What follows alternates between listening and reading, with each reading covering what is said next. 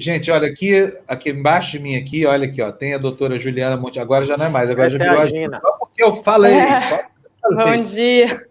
Bom dia, bem, doutora.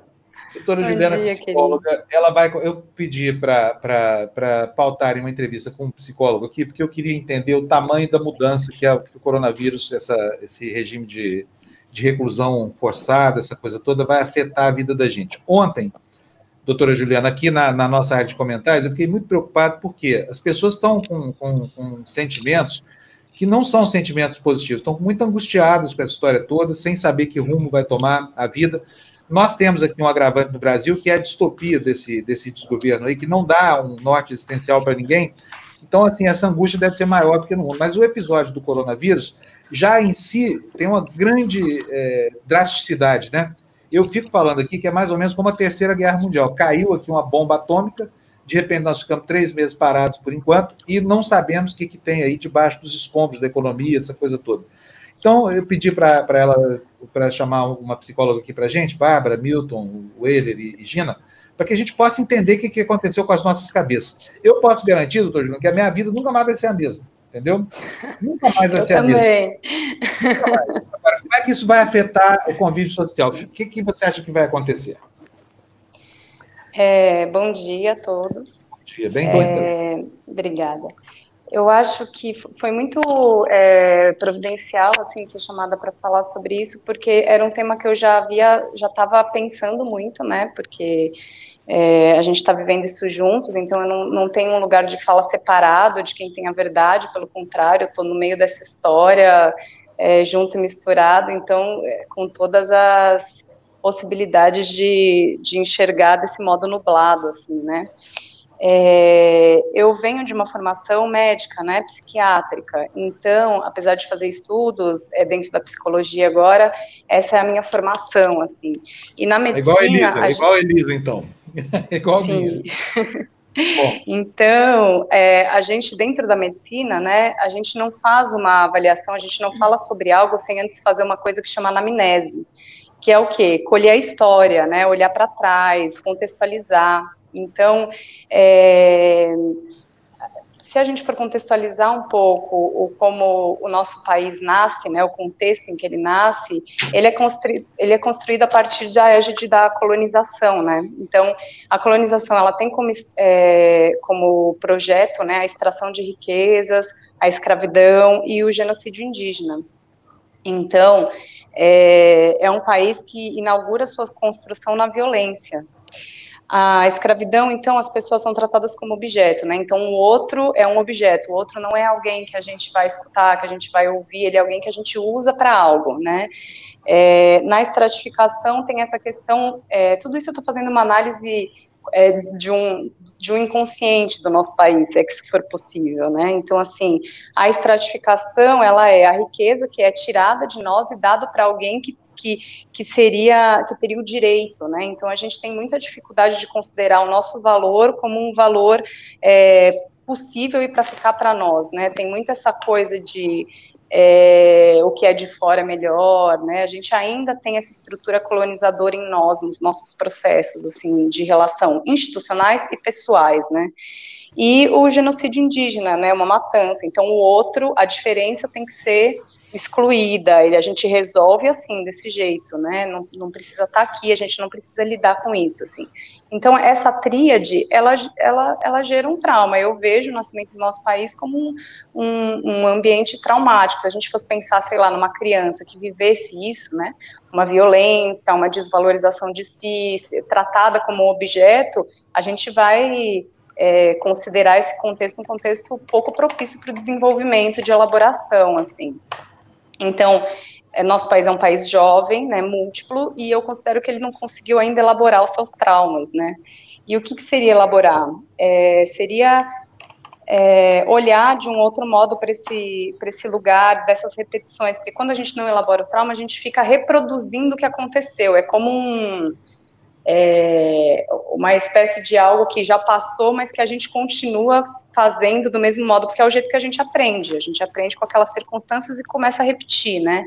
Então, é, olhar para esse lugar do é, dessas repetições, né, entre ou a gente é o colonizador ou a gente é o colonizado, ou a gente é o dono de escravos ou a gente é o escravizado. A gente é uma mistura dessa história. Então a gente, é, na nossa família, já passou por todos esses lugares e a gente fica muito nessa dualidade entre vítima e culpado, enfim, enfim, não consegue elaborar. Então reage de um modo reativo. Acontece comigo, eu tenho um, é, eu não, não passo por uma elaboração, penso, não, o que que que será que dá para eu lidar com isso e tal, não é sempre uma reatividade. Algo, algo acontece, eu já é, respondo imediatamente, né?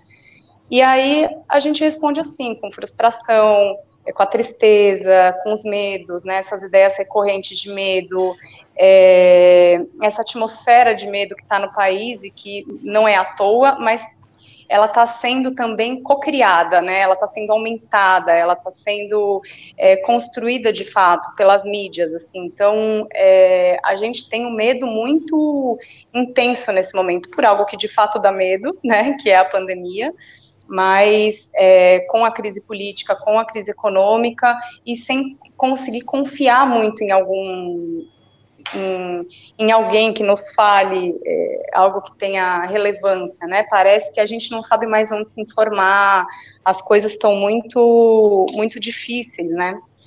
Quando a gente tem é, o, esses lugares institucionais que nos informam de um modo é, que deveria ser oficial, né, e que fica nessa confusão, então fica relativizando é, as informações, é, isso vai ficando cada vez mais difícil, assim, né? É, é, tá cada dia que passa mais. Aliás, porque a, o relativismo hoje é, é, é assim é universal, né? A gente nem sabe o que é mentira e o que é verdade, mas tem Isso. Eu, eu acho que, assim, durante a pandemia, isso só se intensificou, porque a gente já vinha passando por um processo de, é, assim, né? Então, durante a pandemia, eu vejo que foram acontecendo alguns fenômenos, assim. Primeiro, a gente começou a ficar em pânico, todo mundo começou a ficar desesperado, né? É, a gente não sabia muito bem o que fazer. Depois, essa relativização dos fatos, então, tá em pânico, vai fazer... Aonde a gente vai se segurar? Não tem muito onde se segurar. Essa relativa relativização dos fatos vai começando a, a fazer um esvaziamento de sentidos, né? Então, assim, é, não... O que que... O, que está certo, o que está errado, o que, que, vale a pena, você vai começando a duvidar dessas coisas, né?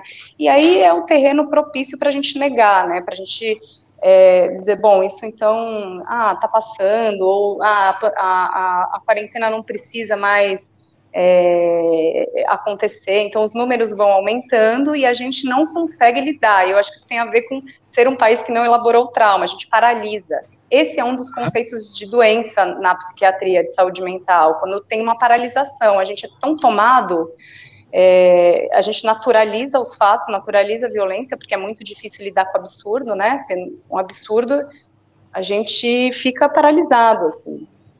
E aí a gente ah, desculpa, não, não queria interromper, não, é só para... Não, é isso, e aí a gente vai fazendo é, essa espécie de, dessa repetição que é, no fim dela, né, a gente vai negando, negando, naturalizando. Se isso levado a um extremo, isso vai gerando uma apatia, que é o que? Exatamente o esfacelamento dos sentidos, a perda do, do sentido da vida, né? Não é à toa que a gente está isso que eu fui descrevendo para vocês é o caminho dos sintomas da crise de. A, primeira é a crise de pânico, e depois é o caminho dos sintomas em uma pessoa com depressão.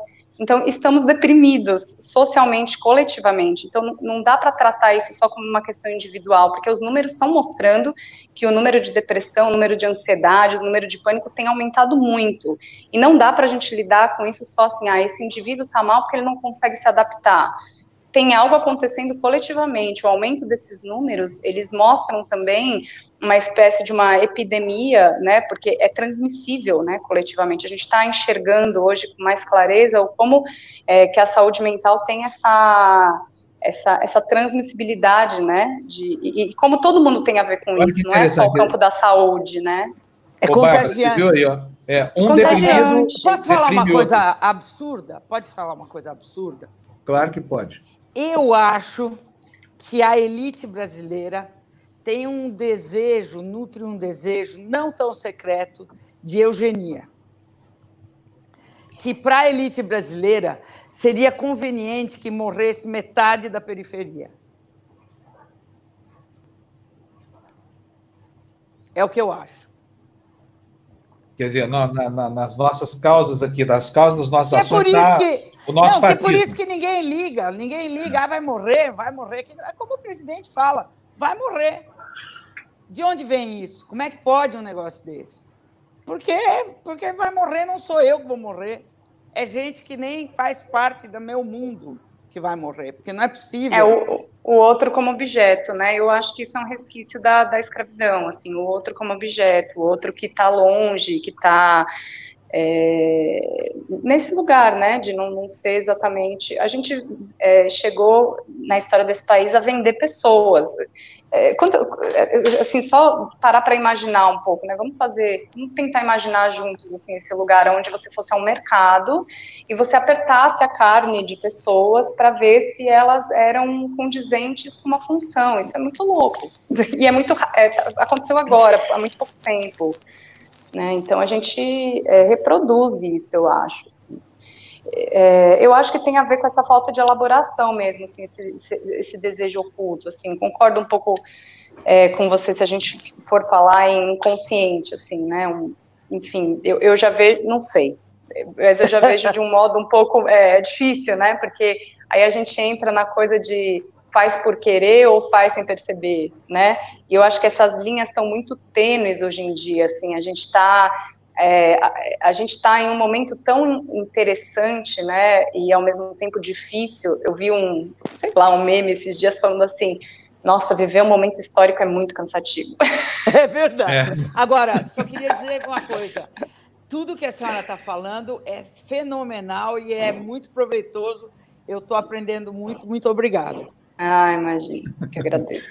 É, Para mim é uma delícia poder é, é, compartilhar isso, porque estava muito em mim, sabe? Uhum. Acontecendo duas semanas em mim, eu, eu já estava até, vou contar um segredo que vocês não contam para ninguém aqui, no processo claro, de análise, no processo de análise pessoal, falando, gente, eu preciso fazer alguma coisa com isso, porque claro. tá, tá, não tá fácil. É verdade. Venha sempre aqui no... fazer análise com a gente. A gente faz um Já que é, desculpa, é, mas já que a doença é coletiva, a cura exato, pode ser também. Pode transformar a TV exato. Democracia num grande grupo de terapia. Não, eu acho, inclusive, eu acho, desculpe até, eu estou falando muito, mas acho que, não, não. eu acho que, inclusive, quando a gente, quando eu vou fazendo esse processo de anamnese, construindo um, um, uma análise de um fenômeno, é sempre numa direção terapêutica, não é à toa. Né? Então, se eu estou é, é, defendendo aqui uma construção de, de, um, de um adoecimento coletivo, de fato, é, eu não acho que apenas em consultório, um a um, a gente vai conseguir lidar com isso. Eu acho que é um, é um movimento coletivo, acho que a gente tem que ter dispositivos coletivos, sim, para falar dessas coisas, para elaborar essas questões. É, menos idealismo, sabe? Menos assim, eu vim aqui trazer a verdade, eu sei como faz, eu vou ensinar vocês, e mais assim como é que a gente faz agora? Porque é, lascou, né? Assim. É. Lascou. Doutora, doutora Juliana, uh, duas coisas. Em primeiro lugar, eu queria, queria saber: a, a, o Brasil está desconfinando, não? Uh, antes de atingir o auge da epidemia. Uhum. É o único país no mundo, pelo que eu tentei fazer aí uma, uma busca e não achei nenhum outro país que esteja fazendo isso. Hum? Uhum. A, a, Suécia, por exemplo, optou por não, não confinar inicialmente, etc., mas desconfinar antes de atingir o pico, o Brasil é o único país. É, isso teria a ver com o fato de que é, nós, como, é, como população, nós, como população formada pelos dados que a senhora, que a senhora eh, informou, eh, não somos capazes mais de ficar confinados? Essa é uma questão. E a segunda questão, eh, eu queria saber, é claro que a senhora não pode dar um, diagnóstico, não? mas eu conversei com vários, com vários psiquiatras que consideram o capitão Bolsonaro como um psicopata perverso. Eu queria saber a sua opinião. Tem, algum, tem algum psicopata que não seja perverso? Só, desculpa, ignorância. É, geralmente, geralmente são sinônimos, assim. É, sei lá, perversidade, não. Não, né? É, acho que é, a Bárbara pode até ajudar aí, né? Acho que perversidade tá, é um campo maior e psicopatia seria um. é, é, ué, você está dizendo de coisas da subjetividade. Acho que é. você está né, é, entrando comigo no que eu estou propondo, assim. E, bom, mas é, primeiro em relação se a gente não é capaz de ficar confinado, né? Eu acho que são é, duas coisas que estão acontecendo. Primeiro, que eu acho que a gente está cansado, assim, no geral, né? Acho que a gente não está conseguindo dar conta, porque parece que é assim, né? É, é, essa dualidade que vai se mantendo e que a gente não consegue sair disso. Então, assim, ou você acha que nada está acontecendo e que está tudo maravilhoso, que não precisa da quarentena, ou você é, acha que não pode sair de casa de jeito nenhum e está com fobia de ir até a esquina. Então, eu acho que essas, essas duas atitudes, ela, elas não estão nos, nos ajudando muito, assim. E as pessoas não estão conseguindo sustentar, porque são 90 dias de estreitamento, né, e, e isolamento. E isolamento, ele é um... um é, é só para vocês terem ideia, assim, estreitamento é um dos parâmetros de diagnóstico na ansiedade e na depressão. Então, assim, o isolamento, ele é um risco para a saúde mental. E, e, e isso... É, é, é complexo. E, e no, no, outro lado, eu acho que o que está acontecendo é esse desfacelamento dos sentidos. Eu acho que está tendo é, é, institucionalmente, né, de um, de um modo macro, assim, é, é como se o projeto fosse é, desmerecer as narrativas, de, desconsiderar as narrativas. Então, é como se os sentidos estivessem todos se desfacelando, e aí você não sabe aonde captar. Em quem você vai acreditar? Em quem, em quem você, quem vai, você vai ouvir se cada um traz um discurso contrário do outro, derrubando o outro. Então, a gente está produzindo pouco, poucas narrativas, e a gente está atacando muito, a gente está muito na desconstrução, porque estamos num campo caótico. Mas acho que a gente tinha que fazer um esforço elaborativo de construir é, narrativas, né? Porque é, a gente está sendo, a gente alguns constrói e a gente está sendo derrubado ao mesmo tempo. Então uhum. acho que tem essa coisa, né? Em quem eu vou acreditar? Os dados oficiais mostram um dia num, uma coisa num dia, outra coisa no outro. É, tem uma sensação de insegurança, né? E como a gente ainda não conseguiu ser muito ativo, é, não conseguiu é, andar muito com as próprias pernas, a gente fica muito pedindo um herói para nos salvar, né? E eu acho que isso tem a ver com esse trauma não elaborado. É, a gente vai indo um pouco nesse espírito de rebanho, né? É, doutora, é, só, só é, é, rapidíssimo, Fábio. É Última pergunta que nós temos. Não, eu vou é convidar ela para voltar é aqui, viu, doutora Juliana? Perfeito. Só, só, não é só nem... antecipando aqui. Vou convidar a doutora Juliana e quero que ela convide a Elisa, que também é médica como ela e também é, é jornalista. Eu já quis muito fazer um programa aqui. Eu acho que o Brasil merece um grande divã, entendeu? Talvez nós sejamos aqui o, o, a porta aberta para esse, esse caminho. O Pedro Serrano já está aqui. Doutor Pedro, muito obrigado pela sua presença aqui. Aguenta só um minutinho, a conversa está super interessante. Só para a gente encerrar a entrevista aqui rápido, com a Juliana. Rápido, rápido, rápido. É...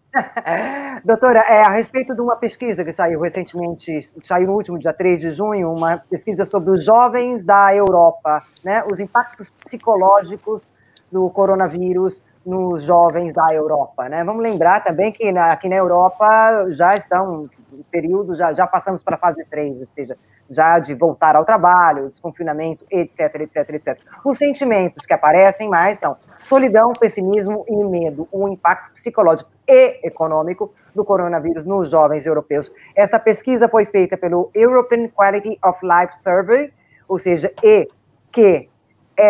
EQLS, para indicou que os países nórdicos são aqueles que, estão, que tiveram menos impacto psicológico da, a respeito do coronavírus, enquanto os que mais sentiram os efeitos do coronavírus a nível psicológico foram Polônia, Grécia e Itália. Era só isso. Obrigada. Uau. Poxa. Bom, doutora Juliana, pode aceitar o nosso convite desde já, tá? O pessoal está pedindo aqui, ó, todo mundo aplaudindo, olha só, tá vendo? Ó, falando que foi excelente, muito bem, olha, parabéns. Agradeço muito. Então é o seguinte, vamos voltar, porque não deu tempo, nós tivemos problema com a conexão dela, por isso o tempo foi curto hoje aqui para o nosso padrão, mas já está convidada, já combina com a nossa produção depois aqui, a André vai falar com a senhora, já deixa marcada aqui a próxima data para a gente abrir o, o, consultório aqui da, do nosso... Vamos, vamos fazer Verde, um consultório ao vivo. É, a, Casa Verde de Itaguaí, que é o Boa. do alienista. Machado de então, muito obrigado, Sim. viu, doutora Juliana? Eu que agradeço. Bom dia a todos. Muito obrigado.